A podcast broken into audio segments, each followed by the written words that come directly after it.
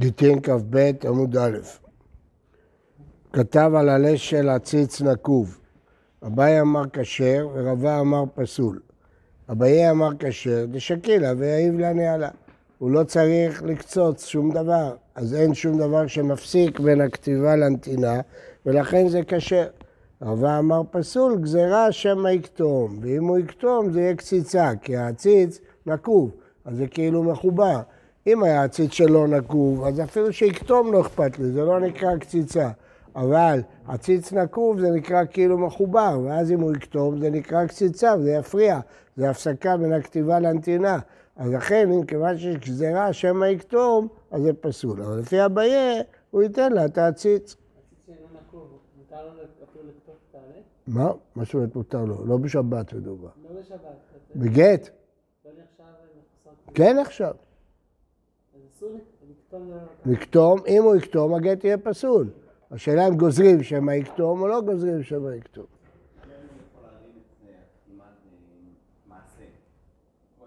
סתם להרים... אה, לא, פינה זה לא כלום. מדובר שם שהוא קצץ, ממש... זה לא קציצה להרים עציץ, להרים, אה, להרים גט זה, זה פעולה. פעולה מקצועית מדברים. קציצת גט זה פעולה מקצועית. זה לא... בסדר, זה לא מספריים, זה לא, זה לוקחים סכין, חותכים מהשאר, זה לא אותו דבר. טוב, דיברנו על העציץ, אז דרך אגב לומדים פה הלכות בענייני העציץ הזה. אז נקדים הקדמה. ההלכה היא שמטלטלים נקנים במשיכה, אבל קרקע לא נקנית במשיכה, נקנית בכסף, שטר וחזקה. עכשיו העציץ הנקוב, העציץ הוא מטלטלים, אבל הזרעים שבתוכו, אם הוא נקוב, הם מחוברים, זה עכשיו קרקע. אז את העציץ קונים במשיכה, את הקרקע קונים בחזקה. עציץ של אחד הוא זרעים של אחר. מכר בעל עציץ לבעל הזרעים, כיוון שמשך, קנה, כי בעל הזרעים, הזרעים שלו, הוא רק צריך את העציץ, העציץ זה כלי, כלי מטלטל, קונים את זה במשיכה. מכר בעל זרעים לבעל עציץ, לא קנה, כי הזרעים זה קרקע, אז משיכה לא קונה בקרקע, זה חזקה, עד שיחזיק בזרעים. מה זה יחזיק? יעשה איזה תיקון בזרעים, ינקש, יעשה תיקון. עציץ הוא זרעים של אחד, ומכרם לאחר, החזיק בזרעים, קנה עציץ. למה? כי יש לנו כלל שקניין אגב, אם יש בתוך החצר או בתוך השדה מטלטלים, ואדם מכר את השדה, אז הוא מכר גם מטלטלים בקניין אגב. זוהי ששנינו, נכסים שאין להם אחריות, מסכת קידושין, נקנים עם נכסים שיש להם אחריות בקניין אגב, בכסף ובשטר ובחזקה. יש שאלה שם בגמרא, האם צריך צבורים, האם דווקא אם המטלטלים נמצאים בתוך הקרקע או אפילו לא צבורים. אבל פה זה צבורים, פה הזרעים בתוך העציץ, כן, אז זה צבורים. אז אם הוא מכר את הזרעים והחזיק, אז הוא קנה גם את העציץ, באגב. החזיק בעציץ, אבל אם הוא קנה רק את העציץ, על ידי חזקה, זה כלום, כי מטלטלים לא נקנים בחזקה. אף עציץ לא קנה, הוא לא קנה לא את העציץ ולא את הזרעים. עד שיחזיק בזרעים, ואז הוא יקנה גם את הזרעים וגם את העציץ. זהו. עכשיו, בעיות אחרות לגבי תרומות ומעשרות. תרומות ומעשרות זה מצוות כתלויות בארץ, נוהגות רק באדמה של ארץ ישראל. אומרת הגמרא, נקבו בארץ ונופו בחוץ לארץ. העציץ מונח על הגבול, הנקב שלו הוא בארץ ישראל, אבל הענפים שלו הוא בחוץ לארץ. אביי אמר, מתי נקבו אז דינן? הוא חייב בתרומות ומעשרות, כי הנקב הוא בארץ והוא יונק משם. אבל אמר, מתי נופו אז דינן? הענפים בחוץ לארץ והוא פטור. בדי השרוש, אם באמת יצא מתוך הנקב השורש או השריש, כולם לא פליגי, ברור שאם זה השריש בארץ זה פרי הארץ. כי פליגי בדי לא השרוש, זה לא השריש בארץ. שואלת, אומרת הגמרא, ובדי השרוש לא פליגי? רתנן, שתי גינות, משנה אחרונה בבבא מציע, זו על גזו וירק בינתיים. רבי מאיר אומר, הירק שייך לעליון, של עליון. רבי יהודה אומר, של תחתון. אז מה רואים? שלא הולכים אחרי השורשים. אם היינו הולכים אחרי השורשים, ברור שהירק שייך לתחתון. אז אל תגידי שבאשרוש כולי עלמא לא פליגי. אומרת הגמרא, טעם כדקתני טעם, שם הסיבה היא אחרת. אפילו שאשרוש, למה? אמר רבי מאיר, מה אם ירצה עליון? ליטול את עפרו, אין כאן ירק. כל הירק מתחיל מהעפר, אם הוא ייטול את העפר לא יהיה ירק. אמר רבי יהודה, מה אם ירצה התחתון? למלות את גינתו, אין כאן ירק. אז לכן, פה זו סיבה אחרת, זה לא תלוי באשרוש או לא באשרוש. והקטי, עדיין קשה. ודאשרוש לא פליגי, והתניא. אילן שמקצתו בארץ ומקצתו בחוץ לארץ, תבן וחולין, מעורבים זה בזה, דברי רבי.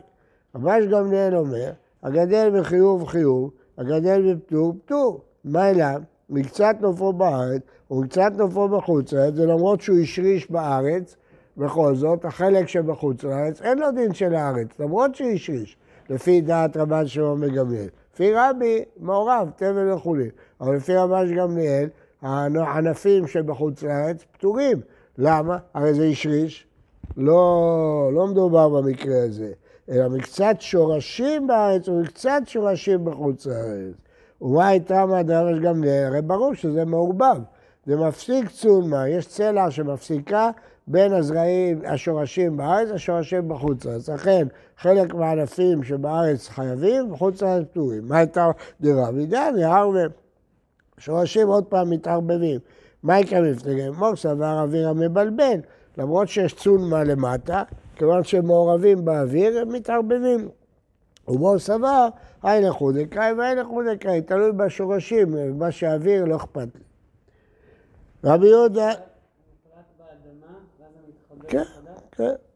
לא, זה לא אוויר שמחבר ביניהם, מה ששורשים התחברו. מה זה מתחברים? איפה לכם יונקים? אין שם אדמה. איפה היא ניקה? היא ניקה באוויר. רבי יהודה תרא אומר, אין כותבים לא על הנייר החוג דיפטרה, מפני שיכול להזדייף, החכמים מכשירים. אמר בחייה ברסי משמי דאולה, שלושה עורות הם, שלושה שלבים יש בעיבוד העור. מצה, חיפה ודיפטרה. מצה, כמשמעו, כמו מצה בחמץ. זה לא מליח ולא קמיח. זה השלב הראשון של העור שהוא לא מעובד, לא מלכו אותו, לא שמו קמח, שלב ראשון. וזה לא הפיץ, לא שמו לו עפצים. למה היא חטאה? להוצאת שבת, כמה. כדי קצת נראה שמואל בן יהודה כדי ליצור משכן קטנה. כיוון שזה אור לא מעובד, אי אפשר לכתוב עליו, מה אפשר לעשות ממנו? משקולת. אז הגודל שלו הוא גודל של משקולת. וכמה? מה זה משקל קטן? מה? יכול לעטות משקל קטן. משקולת. לא שעושים ממנו משקולת. עושים ממנו משקולת. מה? כדי לצור, הכוונה. לעטוב עושה אותו דבר. אה, מה המשקולת? ריבעא דריבעא. דפומפדיטה, זה המשקולת הכי קטנה שהם הכירו. חיפה זה שלב שני, דמליח, ולא כפיח ולא עפיץ. כבר הכניסו את זה למלח, אבל עוד לא הכניסו את זה לקמח ולא עפצים. למה היא חטאה? להוצאת שבת. כמה שיעורו? כדי קטן, או כדי לעשות קמיע. כיוון שזה שלב כזה שהוא התחיל לאבד אותו, אז הוא לא יבזבז אותו בשביל משקולת, אלא יעשה ממנו קמע, קמע לא צריכים אה, לכתוב הרבה. אה, דיפטרה זה השלב המתקדם יותר, דמליח וקמיח ולא עפיץ. אחרי שהוא יאפץ אותו זה יהיה קלף. עכשיו זה דיפטרה. למה היא חטאה? להוצאת שבת. כמה שיעורו בשבת כדי לכתוב עליו את הגט. למדנו במשנה שלפי חכמים מותר לכתוב על דיפטרה. זאת אומרת, דיפטרה לא עפיץ, אז עדיין יכול להזדייף, אבל כבר אפשר לכתוב עליו גט. לכן השיעור הוא כדי לכתוב עליו גט. עפצים, זה פירות שדומים לאצטרובלים, שמעבדים עד היום, מעבדים את האורות. היום כבר לא, הם משתמשים בחומרים כימיים, אבל פעם... וחכמים מכשירים, מה? אפילו שיכול להזדייף. אגב, מה השיעור של קלף? כתוב פה לא עפיץ, אם זה עפיץ ונהיה קלף, מה השיעור שלו בשבת?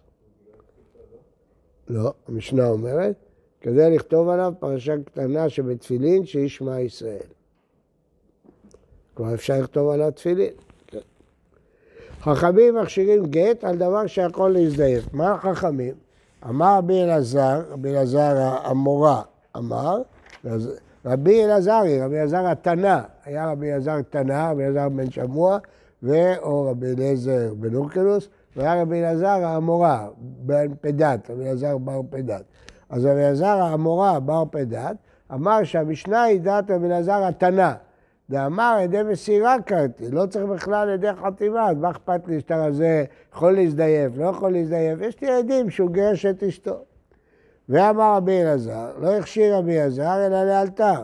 מכאן עד עשרה ימים לא. גם רבי אלעזר שהכשיר בידי מסירה, רק עד עשרה מיד, לא עבור זמן. למה? דימה ונתנה וזייפת. אבל הרי יש ידי מסירה, ידי מסירה לא יזכרו, כבר ישכחו. אז מיד הם יזכרו אם היה תנאי או לא היה תנאי. אבל אחרי עשרה ימים הם כבר לא יזכרו שהיה תנאי או לא היה תנאי. אז למרות שלא צריך בכלל ידי חתימה, אבל אני חושש שכתבו תנאי בגט, והידי מסירה ישכחו. לכן רק מיד. המילה קרטה, כורתים, חותכים, כמו כרת. לפי רבי אלעזר, גט רק מועיל לעשרה ימים? לא, ידי מסירה, תעשה ידי חתימה. ידי מסירה מועילים לעשרה ימים? מיד, כן, מה צריך יותר? אז בכל מקרה צריך אחר כך לנסות כן. לא כל גט. מה שנרשם... על נפטרה. אם זה הקלף, אין בעיה. ואם זה בלי גט בכלל? מה? מה בלי גט? רבי יוחנן אמר, אפילו לקראת עשרה ימים, בשביל זה יש ידי מסירה. דמית אדם באמת קרא. כן. ואמר רבי אלעזר, לא הכשיר רבי אליעזר ידי מסירה, אלא בגיטין. אבל בשאר שטרות לא, הוא דורש ידי חתימה. דכתיב ונתתם, סליחה, לא הכשיר רבי אלעזר כתב שיכול להזדייף, אלא בגיטין. אבל שטר שטרות לא, דכתיב, נתתם בכלי חרס, למען יעמדו ימים רבים. צריך שזה יחזיק ימים רבים, זה עשוי להזדייף, זה לא יחזיק ימים רבים. כן. יש אומרים שרק בגיטין אז אה, עדי מסירה מספיק, אבל בשאר שטרות לא. שטר אדם רוצה להוציא עוד מאה שנה, עדי מסירה כבר ימותו, אז מה יעשה בעדי מסירה? צריך עדי חתימה. אז לפי הדעה הזאת, בשאר שטרות צריך עדי חתימה. אז למה בגט זה מספיק? כי תלך לבית דין, שיכתבו לה שמותר לה להתחתן. כן. שאר שטרות. עדי חתימה, צריך שזה יהיה... אה, שזה לא... הבאתי לך שני פירושים. הבאתי לך שני פירושים. פירוש אחד, זה רק פירוש שני שעדי חתימה.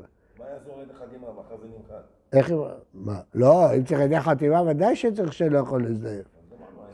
לא, אבל צריך עדי חתימה. מה זה העיקר? לא מסתפקים בידי מסירה.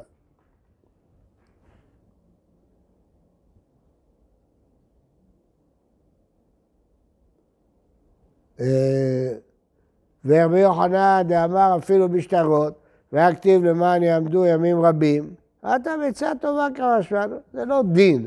הוא אמר לו, כדאי לך לשים, כי עוד מעט תהיה גלות, ועד שיחזרו עם ישראל 70 שנה, אז תשמור את זה. אבל זה לא דין ששטר צריך להישמר ימים רבים. משנה, הכל כשיהיה לכתוב את הגט, אפילו חירש, שוטה וקטן. לא צריך דעת בשביל כתיבת הגט. הגמרא תשאל, איך יכול להיות שלא צריך דעת? הרי אמרנו שכתיבה לשמה וכתב לה, ואין להם דעת, הם לא יודעים לכתוב לשמה. אז הגמרא תענה שגדול עומד על גביו. האישה כותבת את גיתה, והאיש, אמרנו שבתנאי שאחר כך היא מקנה לו את זה, או שחכמים יקנו לו את זה, והאיש כותב את שוברו, שאין קיום הגט, היה בחותמיו, לא אכפת לי מי כותב את זה, העיקר שבסוף הבעל ייתן לאישה את הגט, והאישה תיתן לבעל את השובר. אז זה לא משנה מי כותב. שואלת הרב, איך חיי שוטה וקטן יכולים לכתוב? ועליו בני דעה נינו, אין להם דעה? אז מה? אז כמובן שהקושייה הזאת היא רק לרבי יהודה שדורש כתיבה לשמה, ולרבי אלעזר שדורש כתיבה לשמה.